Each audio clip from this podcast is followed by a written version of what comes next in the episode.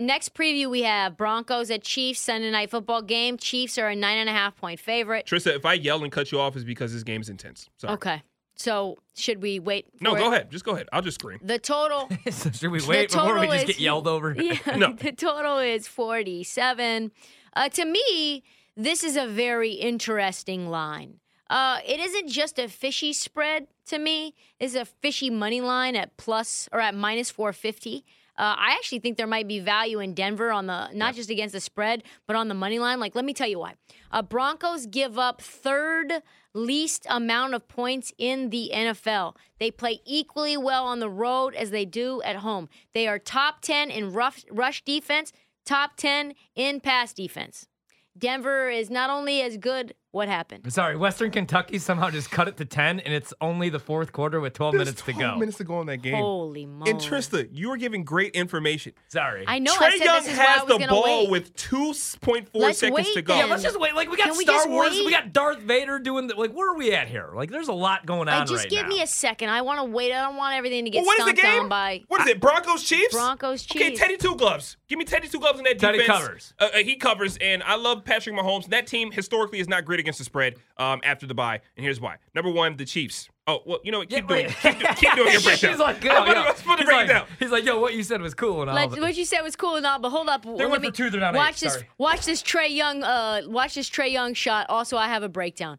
Listen, we know that Kansas City has trouble running the ball. That's what they've been having an issue with all all year. The mo is to take Tyreek Hill away. Like that's what you do. And when you take Tyreek Hill out of the game, then no running game, no Tyreek, and you force Kansas City to rely on short passing to targets like Travis Kelce, for example. So Denver, we know, is going to be able to pressure Pat Mahomes. They have a really good secondary. They have 10 interceptions this year. Patrick Surtain, Ronald Darby, Justin pick Simmons. yeah. Kyle Fuller. So this really reminds me of the Dallas game. Like this reminds me of the Chargers game. Same vibes. High octane offenses do not do well against the Denver Broncos.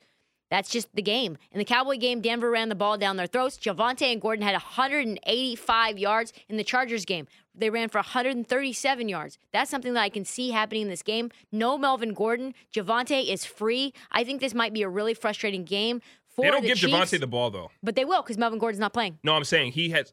Oh my gosh, and that game goes fine. Oh, uh, the thing about Javonte is, is what I was He's saying. He's so was, good though. They have to give him. The 185 yards against Yeah. the Cowboys. No, you I- I- uh, he's the man. He's the Yeah. man. You guys are not listening. He's the captain. I, I literally, now. I've talked to Ken about this. I've talked to Nick about this. What they do is they don't, they haven't shown that they actually care about Javonte being that good and giving him all the love when he's the No, to no, be they're the primary splitting back for- beneficiary. they're- like they're they shouldn't still be splitting the No, backfield they with him. shouldn't. That which makes me want to fade his props because he's he should be the guy, but for some reason they don't trust him enough to make him the For premier sure. back when Melvin is not there. That's all I'm saying. No, no, no, for sure, for sure. I think you're right. So for me, uh, the move is Broncos nine and a half. I actually might sprinkle a little on Broncos money line, Mm. just because it's it's, God, if they it's win so game, huge. If I'm they gonna won that game, So hyped coming in here on Monday because my over eight wins is going to be really alive. Then I think the Broncos are a good team, and I mean I said that like preseason. I think this is going to be a good team, not a great team, like maybe not even a playoff team, but Teddy Bridgewater is.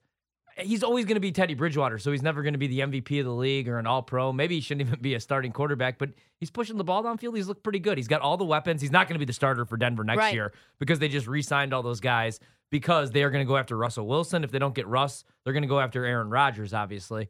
Um, all that being said, I, I think Denver's going to cover the number. The only thing that scares me is I feel like everybody's going to be on Denver, and anytime we get a public dog, like you know, but because like the narrative is that the Chiefs don't cover the big spreads, and they don't. Like it's not even a narrative; it's facts, it's trends. They don't cover the big number, but defensively, they've improved the last couple weeks since they've started to get healthier. absolutely. And they have. Mahomes has looked a lot better.